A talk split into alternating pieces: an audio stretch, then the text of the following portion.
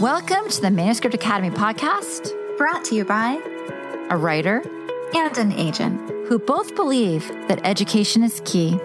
The beauty is the people you meet along the way, and that community makes all the difference.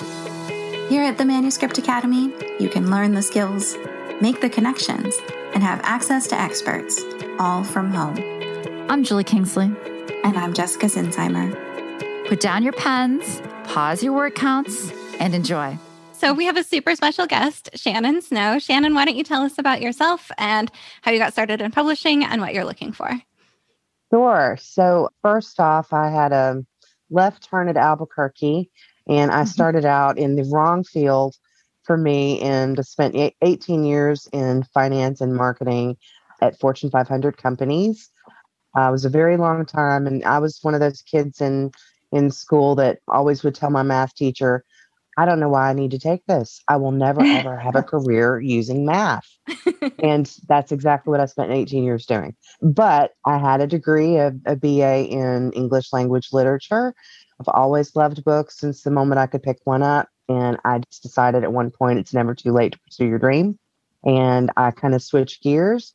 I spent some time doing three consecutive internships, and then I came on board uh, creative media agency in 2020, early 2020.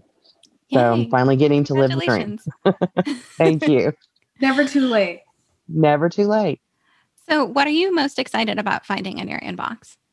Anything that will make me feel something emotionally, whether it's to make me laugh out loud or reach for the tissues. I love to have really strong, good characters that I can see myself in the story like they're standing right beside me. So I really want some good, strong characters, something that's going to leave an impact on me after I finish reading it, where I think about it a little afterward. So it definitely that kind of thing really interests me. Wow. So does that mean you're open to all genres? Pretty much everything. I have a, I don't know if you've seen my list of things, but I pretty much run the gamut. Don't do a lot of memoirs and I, I don't do any nonfiction mm-hmm. yet. Yeah. So I'm, I'm putting a yet on that because that, you know, you never know. That may change in future. And I don't do a lot of middle grade, but okay. pretty much everything else I'm open, I'm open to looking at. Perhaps you also are hesitant about middle grade for the reason many people are, which was that middle school was not that much fun. That could be, maybe. I think a lot of it too is I I don't feel that I can connect with it quite as well. Obviously, I mean, I did raise two children and they went through middle school, but I don't know, I just connect more with the more adult genres and then young adult. And young adult for the reason of my kids wanted to read some young adult books when they were in middle school. And mm-hmm. I read them ahead of time just to make sure it was appropriate for my kid. And then I was like, wow, this is a really good genre you know, I, re- I really love young adult. So that kind of turned me into a fan. But I never, they, they were never clamoring to read any middle grade. So I was never exposed to it. Mm-hmm. Shannon, I'm fascinated about your pivot. So, how did you know you wanted to be in publishing? Like, where, where was that hard turn from finance to publishing, and what drew you to it, toward it? You know, I always knew that my career needed to be in publishing in one form or another whether I was going to be an agent, an editor, or a writer myself, because I do do a little bit of writing on the side, but I just knew always from the time I was a kid that I should be working with books in some form or fashion. And when the corporate world began to get a little bit too wearing on me, I thought, you know, this is the perfect time for me to return to something that I'm going to enjoy and really love. And I know it's been said before that if you work a job that you enjoy, then you'll never work a day in your life. So it's sort of true, sort of not in the sense of you do work very hard, but you love what you do. And that's what I was looking for was to get out of something that I kind of felt like I was having to do and more into using what I had gone to school for to really get into something that I knew I would love. Mm. Are you finding parallels between your worlds? In the sense of the, the piece of my job that had to do with marketing, yes. Having those skills, that background in marketing does help me to kind of give some feedback and some a, a little bit of guidance to my clients for for marketing purposes. So I think that that helps me a great deal. I also think that because I was in management for so long, it made me a good people person because I was able to kind of talk to people, figure out what they needed from me. You know, what what kind of person is this? What do they need from me? Do they need to be handheld? Do they need to just, you know, minimal direction, but you know, be there when I need you? So I, I was very good at gauging people, and it was a cultivated sort of skill that I had when I was in management. So I do believe that that transfers over very well. Yeah, definitely. Is there anything, and of course, if this is too personal or there's no way to say it anonymously slash kindly, is there anything that you see that you're like, publishing, what are you doing? This is not how business works. The only thing I worry about is the big five becoming a big 4 i Mhm. I'm a little worried about that. And I'm thinking, hmm, at what point do they say, okay, now we need to have a little bit, little bit more stretched out here? So that that kind of worries me a little bit, but otherwise, no, not really. I'm I'm kind of one of those people that kind of goes with the flow. Mm.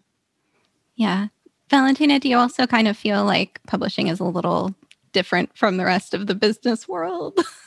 Yes. Uh, percent. I the the slowness of publishing. Like I know it takes yes. Know it takes long. The the slowness to me is just baffling. While I do understand, I do understand the the different levels it goes to in order to produce books. It's the time frame that really uh, gets me because if from all of these agent interviews that we've done and I've been listening, a lot of it seems like well it goes to, to, to this department this department and you know sometimes it takes them a while to get back to us. And i'm like okay so basically what i'm hearing is they're not it doesn't take a long time because it necessarily has to go to all these departments. It takes a long time because the people are slow in these departments. Right. so it's not so much the department that's the problem. It's like come on guys. Y'all saw this two weeks ago. You know, I really wish I had given your answer because now that I think about it, having heard you say that, that is one thing that is so different from the world that I came from. In the corporate world, you know, working in finance, marketing, it was all here's your task and here's the deadline, have it done now. And you had to get those answers, obtain anything that you needed and have it done. And everything was it needs to be done right now.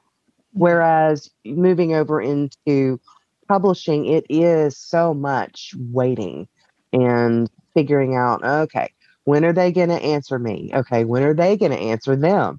You know, it, it really was something that was a, a, a very different kind of world to look at. Very much so. That's a very good point that you made. yeah it sounds a lot like hurry up and wait Mhm. to me Yes. like because you know agents when you you know you have these long agents already get a million and two queries a day. So by the time you find something that actually like sits well with you do you're like oh my god I, I actually want this. How many other agents actually have this query and where is it Already. in their inbox? So now agents like hurrying up trying to reach out to the person in hopes that nobody else is at the same part of their inbox that mm-hmm. they are. So then they can hurry it up now. And then it's like, okay, yes, they like me, good. We signed the contract, everything's good. But now the agent has to turn around and do the same thing. Hurry Yep. up now, wait. You Yep. know, and the editor, hurry up now, wait. You know, Yep. it's just this whole long process that I just feel like can be tightened. Can Mhm. can be tightened. Yes.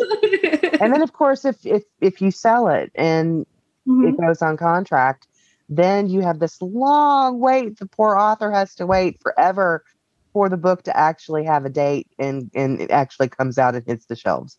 Mhm. So yeah, I definitely agree with that. I do think a lot of it has to do with the fact that every person has so much on their plate at exactly the same time. So, Mhm. you know, it's not like they're sitting around and they're just watching TV all day. You know, it's more like, ah, I have 57 things I should be doing right now. Which one do I do first? Um, Right. but I had a friend who would joke that we could just have warp speed Wednesdays and publishing where things actually got done. it would. That sounds like a good plan. Sandra also has a question. Hi, Sandra. Hi, hi, hi, Jessica. Hi, Valentina. Hi, Shannon. I don't want to leave you out. And hi, Julie. Hi. Miss seeing your face. My question is, what are you reading in 2020? 2021, sorry. we had a storm in Texas, everybody knows. What are you reading right now in 2021 that you are just want to keep turning the pages and you can't stop turning the pages that you really are enjoying? And what are you also looking at and getting that you're like, I'm not as interested in seeing that? Or can we, as writers, present it to you in a different way? Very good question. Right now, I am very interested in contemporary romance. Love rom coms, but I, I love the serious stories as well. I really want to see more of those types of stories with diverse characters. So I, I love pretty much any kind of romance, but I, I, I don't see as much of that in my inbox. And I would love to see more of that. And that also goes for young adult as well. I'm reading a lot of young adult. I love the young adult romances. Want to see more diversity there. And just a really good stories about the, about the characters and really good characters and some tropes that haven't been done before.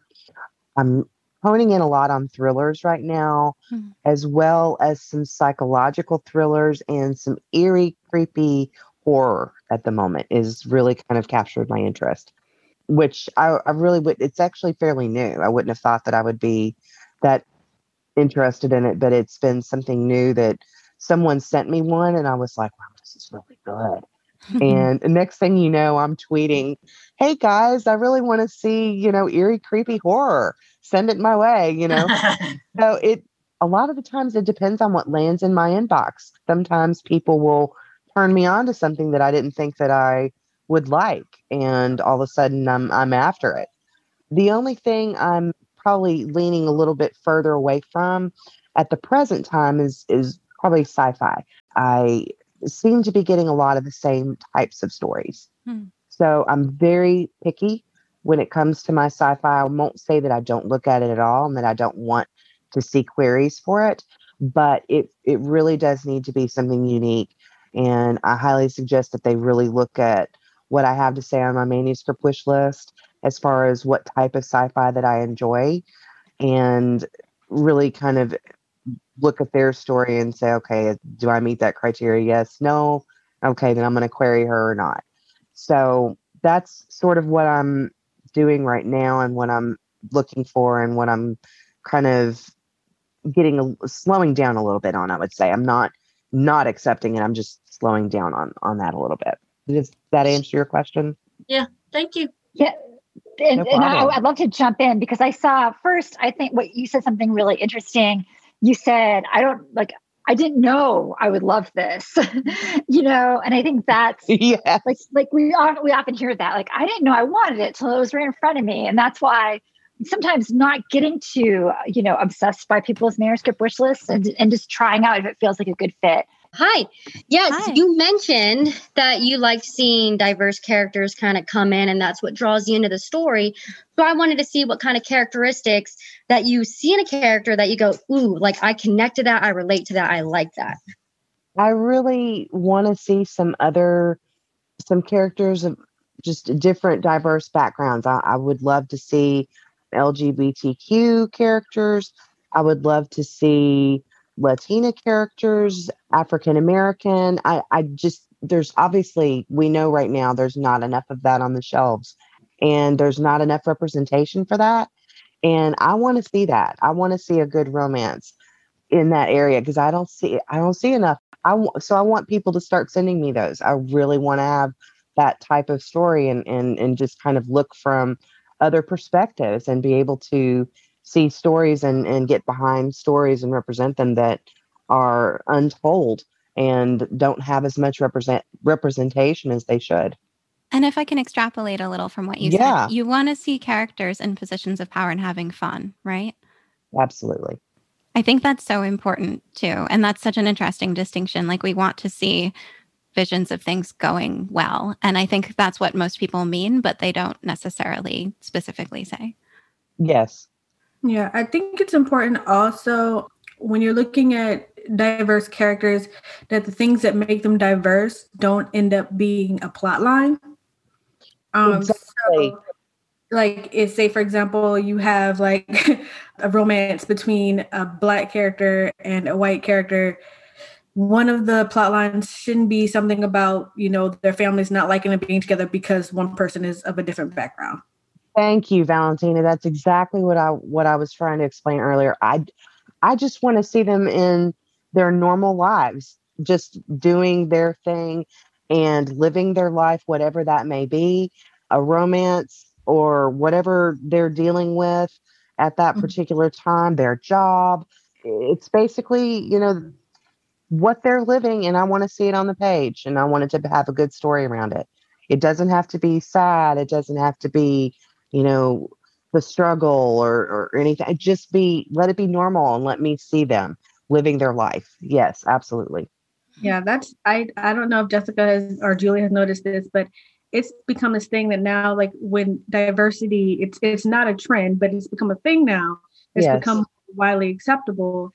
But if you look at like the past, when it comes to books or movies, anytime you see a character that is, you know, in a general sense, outside of like comedy, you'll get like you know a black character or you get an asian family and it's always some kind of like struggle. Mm-hmm. yes. It's, it's, wrapped around a struggle and it's like can we get just joy? Can we like i i call it trauma porn. It's like you you you watch these things and you're crying and you're upset about it and you're like oh my god that was such a good movie. But it's like why does everything have to be about this? I, I agree with you completely. I just i just want to see them living their life and having fun and right. getting getting that romance the same way anyone else would get their romance. Mm-hmm. right. And i just They're i want to see that. yeah. outside, outside yeah. of that and going back to what you said about it not being necessarily just about their identity, kind of like how for a while we were all talking about how we want stories with LGBTQIA characters who are not stuck in a coming out story. Right. Yes, mm-hmm. absolutely. I have had some queries lately that were LGBTQIA and and they were very interesting because they were just about finding the romance, having that romance, and they had a subplot, you know, built around what was going on with them, but it was just them living their lives. It wasn't about somebody having to struggle to come out. It wasn't, it, it didn't have an agenda. It was just them telling a great story. And these just happened to be the characters, and I was drawn in by that. Mm-hmm. Actually, I have a question, and this is piggyback off off of Aaron's question. Yes. So when it, when it comes to diverse characters, Jessica and Shannon, actually, how do you feel about dead genres when it comes to diverse characters? Like a dystopia? Right. So I know like it's it's been this whole thing now when certain certain genres like, oh, we don't we don't do it anymore, it's played out, but it hasn't been done with different storylines with different people with different backgrounds. So do you still feel like leave a dead genre alone? Because it's dead, or depending on the storyline and the characters, mm, maybe. what do you think? I personally refuse to let dystopia die. I love dystopia. So I'm really open to, honestly, I think that one of the reasons why certain genres can be looked at as dead, for example, is because they are overplayed and a, a lot of the same type of story with just a few changes, maybe to make it a little unique, all kind of hit the market all at the same time. But having that diversity in there, I think, would add something you, really unique to it because they're going to have a different take on what's happening around them and then hopefully the author will have given given a different type of dystopia for us to see their players in so yeah, I'm still open to seeing things that others would consider dead because I think that I don't I don't like to throw away a, a genre. So that you know, Jessica, what do you think? For me, dystopia could not die fast enough. I remember the summer that was all the ways that the world was ending, and I just was not having it. It was not for me. I still question the choice of making kids fight each other in books. I don't, it, it's not for me. That said, I think I think it depends on the genre. I mean, I'm I'm not usually a big fan of bad things happening to characters that I care about and the world ending in new and original ways, but I think kind of like we were saying before, a genre becomes dead when we're tired of it and we've chosen one very specific way to go about that genre all the while there were all these different options for how to approach the genre but that one specific way became the thing that everybody did so everyone got tired of that one specific thing and forgot yes. about all of the other possibilities mm-hmm. so i think anything that lends a fresh perspective makes it a lot more possible and i think seeing it from the perspective of characters we don't usually get to see could make it fresh again i agree with that completely and I think that it's funny that you should say that because I think on my manuscript wish list, I even have is the world coming to an end? Show me. I want to see it. but yes, I, I do. Even the queer, because I have that on my manuscript wish list, I do get a lot of queries for dystopia stories. But a lot of them are just a lot of the same things I've seen before. Mm-hmm. So I do think that if it had fresh you know, maybe diverse characters, that it would lend a new light to it and make it a little bit more fresh. So yes.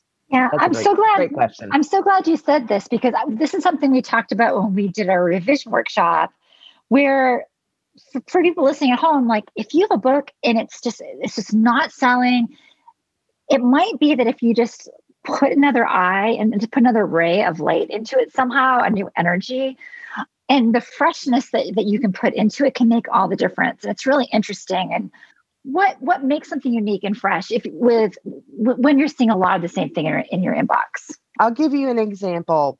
I'm reading something right now. It, it was one that i had requested a partial for and it is a fantasy but it's also kind of a fantasy dystopia because it you know once upon a time way way in the past it used to be our world but then it's so far beyond our world now that it's become more of a fantasy. Hmm. And it it has a, an african american lead character female and the story is unique but i could have read that same story before something similar to it and i know i have but what makes it so fresh and unique to me and i'm actually gobbling it up right now reading the full at the moment and uh, I just have very good feelings about wanting to make an offer on this is that female character because her telling of this particular story I might have kind of seen some common threads of the story in others I've read, but her telling of it is completely different. She's a different type of person. She's a different character. She handles the scenarios that she runs up against in a different way with different thinking and that makes it really fresh and unique to me and i don't know if that answered your question i'm i'm hoping so i mean it did because i think it's it's so interesting how if if you lay into character and you start building those nuances that can make all the difference and yes. or if you if you switch your antagonist and your protagonist sometimes you can find real energy there there's oh, so oh, yeah. many interesting things you can do in revision that's going to elevate and bring freshness. And I think there, there has to be, as writers, research into other things that are out there and talking to other writers and kind of getting the vibe, which is really hard for writers, you know, stuck at home in the querying trenches. Mm-hmm. But but that's kind of one of the weird pieces of revision that I don't think we talk about enough. I think there's a lot of power in the pivot and in the really building weird and fun and unique wants. So yes, I, th- I think you answered it beautifully. I think I asked a question not beautifully, but you answered it beautifully. Thank you. well, thank you. Thank you for the question. Well, and I think one thing that came up today when I was meeting with an author is that you can have a lot of the same intellectual content, but the emotional content is often what makes it feel fresh. Even Absolutely. if it's like, how many characters have you seen who are sad? A lot, but there's so many different shades of being sad and so many different reasons behind it and so much different energy behind it. For any emotion, I think if done in such a way that it's very, very specific, it can feel universal and fresh at the same time. That's so funny. I'm going to go back to that same story that I'm talking about. this particular character is a very emotional character. And when I say emotional, I don't mean she's breaking down crying all the time, but she feels things very deeply. So when she's angry, she's very angry and you know it. When she feels love, it's very potent. And you can see that on the page in the way she treats other characters. And I don't think any other character could have told the story in the same exact way. And I think it had to do with who the author is and having that in her background too. So that way it comes out of her. A lot of it, I think, has to do with who's writing it as well. And if they've experienced that or have a little piece of themselves in that character that shines through and makes it unique. Does that make sense? Yeah. I really hope that you get a positive answer for that author so we can say we heard it here first. Oh, yeah, that'd be great. Carol, would you like to ask your question? How is decision making done in the agency? Is it done by the individual agent all the way down to offering? Or do you consult with other agents in at the firm, with accountants at the firm, and so on and so forth, to understand how the portfolio is shaping up so that the agency can stay healthy instead?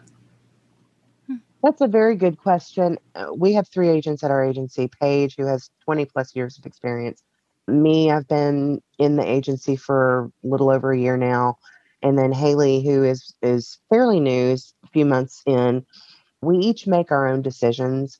If I read something and it flips me, then I'm going to shoot her a quick email and say, hey, got one. I'm, I'm going to make a phone call tonight. And she's like, cool, good deal. And for instance, there was one that I read about a week and a half ago, and I felt magic after the first three chapters. Mm-hmm. And I asked for the full, and I said to myself, okay, please, please be as great as the first three chapters, please, because this is wonderful. And about halfway through that book, I was still just in love, dying over this book. And I'm thinking, oh my gosh, please hold to the end because I want to offer for this so bad. And I reached the end and I was like, it's Saturday. Can I call him on a Saturday? you know? So I really just kind of sent an email out and I said, hey, I'm going to offer for this and it's this type of book and I'll let you know how it goes. And so ultimately, we make our own decisions. If there is ever a question if a particular manuscript may, for example, be touching on a sensitive topic, then we might run it past each other and kind of give give our opinion of what we think okay is do we need a sensitivity reader here? That sort of thing. But eh, that's kind of rare and we just kind of take on what we want to take on each. But the good thing is that the three of us between the three of us we handle pretty much the entire gamut. So we overlap in in some areas but like haley does middle grade i don't do middle Paige has done a little bit of middle grade, but not a whole lot. She and I overlap in romance a little, but her tastes in the romance genre are different from mine. Haley and I both like young adult, but our tastes in young adult are completely different. She does memoirs, you know, I really don't. So I think we have it all kind of covered between the three of us, which is great. So that gives us a lot of room to grow uh, even further as an agency. I hope that kind of touched on all the nuances of your question. I just want to say it's very helpful. Thank you so much. it was great. a multi-stage process to unmute. Sorry. Okay, great. Allie, did you want to ask your question? Hi. So my question was about uh, querying quieter stories, like ones where the stakes aren't quite, you know, world ending. It's something like like a YA story where the thing at risk is like losing your best friend, which I I know I felt like at that point in my life, like that would be world ending, but I've kind of had sure. feedback in from like critique partners in looking at the query that like they're just not like, well, why can't she just make a new friend? And so I don't think it's like so much that the stake itself is not enough, but how do you really make that land? Like in just the space of a query, how do you make that more emotional kind of stake really land? Hmm. That's a really good question. I I tend to read those and I just kind of judge them on their merit in in the sense that there there's plenty of room out there for a story like that. I personally have read a lot of stories like that, and it's just the the general struggle of a person in the world that they live in at that moment. there's plenty of room out there, I think, in the book industry for that type of story as long as it brings something fresh and unique. I think you even said it yourself, you know, there's there's a lot of of uh, stories out there where somebody's lost a best friend, but what makes yours unique?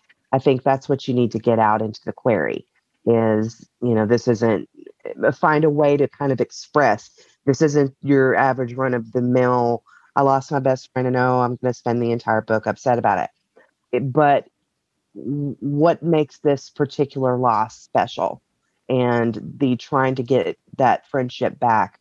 What is so special about it? Is it because this person has always felt abandoned all their life because of various reasons? Everyone they love leaves them. You know, what's the motivation behind that friendship loss being so important to them and insert that emotion into the query. That's my feeling. Um, Jessica, what do you got? What, what do you guys think? Well, just talking about that, it makes me think of the Hulu series called Pen 15. I don't know if you've seen it, but the way they describe that best friendship, it would be devastating if they permanently lost each other because you can see how they're both people who basically don't have anyone else who understands them. And yes, mm. that's a very quiet way of describing it, but if you watch it, you will see that they are unique people who have a relationship that is very rare. And I think that level of setup and that level of detail and that level of making us care I guess technically it could be described as a quiet series, but watching it, it doesn't feel that way. I do think it's important to start in the right place though, because if, for example, the the structure of the book is before we even start, the best friend was lost, and then the rest of the book is dealing with something that already happened, that's difficult. We need some conflict that is in the present, external, and happening on the page, as opposed to something that is in the past, internal, and just processing that. So I think how it's framed is really important too. I agree with that. I think that that type of story, you would almost have to have a little bit of the background and then see that event occur and then the emotional reactions behind it. I think that that would be something that would be key. Mm. Hope that answered the question. Yeah, but there are definitely editors and agents asking for quiet books. Oh, yeah. I watched Normal People All Day, which is a book I read early in the pandemic and I think that it's so interesting that it's just a novel, beautifully written about a relationship that's just hot and cold. And that level of tension that's kept through that very quiet story is riveting. And so riveting, in fact, that it ended up on Hulu. And, you know, I think we can, we can point fingers and say, well, that's a quiet book. But if the writing's good, it's not a quiet book. you know, it's it's really about that tension on that page. So you can have a quiet concept, but the book can be just full of just juicy prose and amazing things going on. So I don't think we should typecast ourselves in this. Let's, you know, just try to like make sure you write the best book you can write and then just try to find that champion you mentioned that some some of the people in your agency have a little bit of different takes on maybe like romance and if you feel like a query is more geared to someone else within your agency, would you pass that over to them or would you just let it go and then hope that they queried someone else?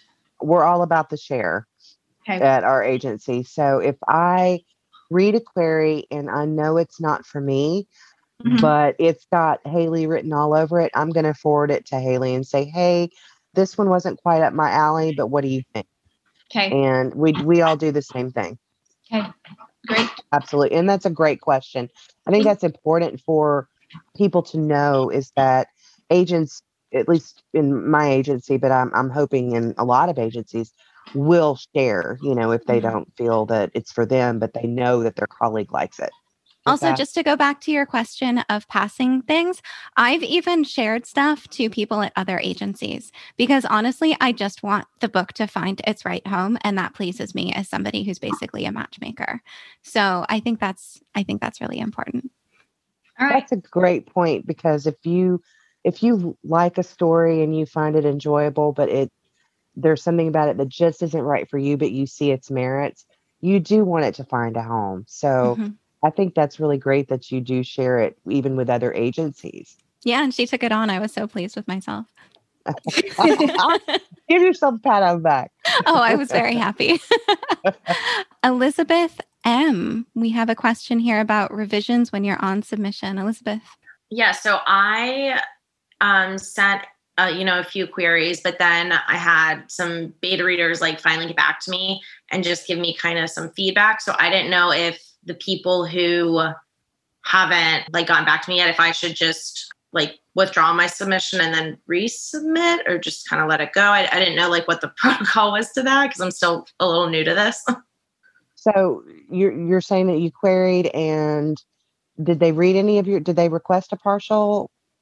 No, I haven't heard anything back from like a few. It's like three. I I sent out three and I haven't heard anything back. But then like a beta reader who I honestly thought just kind of like forgot about my stuff sent me back some information. So then I kind of did some revisions. So I didn't know if I should withdraw from those agents that I haven't heard from. Um, for me, I'm very open to people writing to me if they've queried me on something, if they have gone through a revision period and changed something where they feel like it's maybe dramatically different or, or a lot different than it was when they first queried it. If they want to send me a follow up email to say, I queried you on, on this date, but I feel like I've made changes here and, and I wanted to make sure you knew about them. I'm fine with that. If you know, so I, I don't have a problem with that. People do that with me a lot. Okay, perfect. Thank you. Does, Yeah, does and I that, did that answer your question? Yes, that did. I just I'm still kind of new to everything, so I don't know what the like proper etiquette is, and I don't want to like leave a bad taste in anyone's mouth because it's not my intention. Of course. I think it's also completely fine to say something like, you know, dear agent name, I've just re- received feedback on this novel, which, you know, Yes. includes a few bullet points. I'd love to send you the new version. Let me know if that's okay, or something like that. I think is totally okay. Especially if you get feedback from another agent, then that means that they know that you take feedback and another agent is interested. So I think there are definitely proper ways of doing that. I agree with that. I've had some of those as well. So, Mhm. mhm. Well, thank you. Tell us something that isn't nearly as scary and hopeless as writers fear it is. I would say probably the marketing is a big piece of it. Once they sell, you know, they're worried about if they're going to be able to, to actually sell the books. And oh, I need to market myself. And they then they can kind of cultivate some tools in marketing and and just kind of publicizing themselves and ge- getting their name out there. I think that a lot of the time they're they're scared of that at first, especially if they're maybe more introverted. And a, a lot of the time they're a little bit more excited and maybe surprised by the fact that it, it's really not as difficult as they think it might have been. So, especially if they have some people kind of guiding them and giving them some advice. trying to think of another example. What do you think, Jessica? I think the slush pile, but I know everyone's heard that so many times. I wish I I wish there was an ethical way to show you how the vast majority of people in there are not trying nearly as hard as you are. You know, it's it's really Mhm. not unusual to just get, "Hi, I have this book. It is this genre." Then they're totally wrong about what genre it is. You should call me because it will be a next bestseller. Here's my number. And I also spoke with a writer this week who had a really unrealistic sense of time. And she had sent out her book and waited 48 hours, and she was sure she was rejected by everybody and should give up because she hadn't heard a yes yet. And I, I feel like this should be one of those moment- moments like, reader, I laughed. I did. I couldn't help it. I laughed because, you know, just the idea of 48 hours being the standard. I think I think there's so much in the publishing world that is unique to it and shouldn't be, but I also think that if you assume everything will take longer, assume everyone is not trying as hard as you are on the on the querying side, assume every agent is trying harder than it looks like they are, you probably get a better picture in your head of what you see in your inbox. I agree with that completely. There you can definitely tell the people who have done their homework when you when you look at what comes in and versus the ones that just haven't done their homework. And those kind of stand out the ones who have definitely stand a- ahead by leaps and bounds and really get your attention a whole lot more. You can definitely see it. I had somebody query me. It was the very first query that she had ever sent out before in her life. Mm-hmm. And I want her book. So I'm I'm really it, it was kind of cool. I mean, she's written several books, so she's definitely a wonderful writer, but she had never queried before. And she had no idea what to expect, but her query letter was on fire. I mean, it was just spot on. And it was so much better than than so many that actually have queried quite a bit, you know. So that it surprised her when I told her how much I loved it and and uh, how wonderful it had come off when I read it. She said, "Really?" She said, "Because that that's actually the first time I've ever queried was this round of querying right here." And I did, and I was so scared that I was doing it wrong. So I thought that was really, really a good, good thing for kind of me to know as well. That sometimes you you can't assume that somebody's been at it forever. You know, sometimes they're fairly new to it, or sometimes they have been in it forever. But can't judge a book by its cover, I guess. Well, I know yeah. I say this every time, but just by the fact that you are here, this means you're doing better than the vast, vast, vast majority of people in the. This is how you learn. Absolutely, this is how people learn, and it sets them kind of a point above. Mm-hmm. You know, and I would say, like, I thought you answered it beautifully. And I think that marketing is a big looming beast for, for any artist. Mm. And, you know, I don't think anyone's ever said, you know, it's going to be okay. And maybe that's your marketing background. But, you know, it is. Like, I think like books have lives and there's things you can do to help with the marketing. But there's also that organic, just kind of like flow of the art, you know? And so it mm-hmm. can be easier, I think, than than we feel like it's going to be. Well, I've just spoken with so many authors before when I talk to them and I'm making an, an offer of representation. And a lot of the questions that I receive are now, do you help with the marketing? Do you help me figure out how to publicize myself? And it's become quite clear this is a real concern for some people. Uh, not all of them ask it, but a lot of them do. And so that kind of put me in mind thinking that this is something they're really concerned about. You know, they have no idea. And being able to kind of reassure them that, nope, you know, I'm there. I'm going to kind of point you in the right direction because we we do offer that, you know, at our agency. I think that is is crucial for them to kind of understand that you're not going to sign them and leave them hanging out there to figure out how to promote themselves. So so, if you had Google level funding and the ability to spend 20% of your time making something, doesn't have to be a physical product, it can be a program or a digital thing, what would you make? This may sound really silly, but I would make my own book. Honestly, I love books. I would have to have something that it, let's say that I didn't have books, you know, it was wasn't a thing. I would have to have something I would have to be able to write something, or I would create some sort of tech gadget that could do. You know that movie Total Recall, where you can have memories implanted. Oh, yes. Okay. So what if you had that sort of tech where you could have a story that you really wanted to read, but you don't have time to read it. So you could kind of plug that in when you go to sleep, and then in the morning you've read that book so I don't know. I just think it'd be something cool like that. If you had that, imagine what that would do for college in in kids in school. Yes, now you you would be a billion like a billionaire. 10 I know, right? well, and I just I just think about the fact that so much of the time I'm reading partials and and complete manuscripts from potential clients, and a lot of the time I don't get much time to just do general pleasure reading. So I'm thinking, huh, maybe I could create something like that where I could kind of listen to it as I'm sleeping, but somehow uh, still absorb it where you wake up the next day and you know what that book was and you feel like you've read it. So yeah, that'd kind of be kind of cool. Maybe I should patent that idea. Mm-hmm. thank you all so much for being here. We appreciate you. Shannon, thank you so much for doing this. Thank you guys for having me. And thank you to everyone who asked questions and participated. I really appreciate it. Well, and before we let you go, Shannon, where can we find you online? Oh, yeah, absolutely.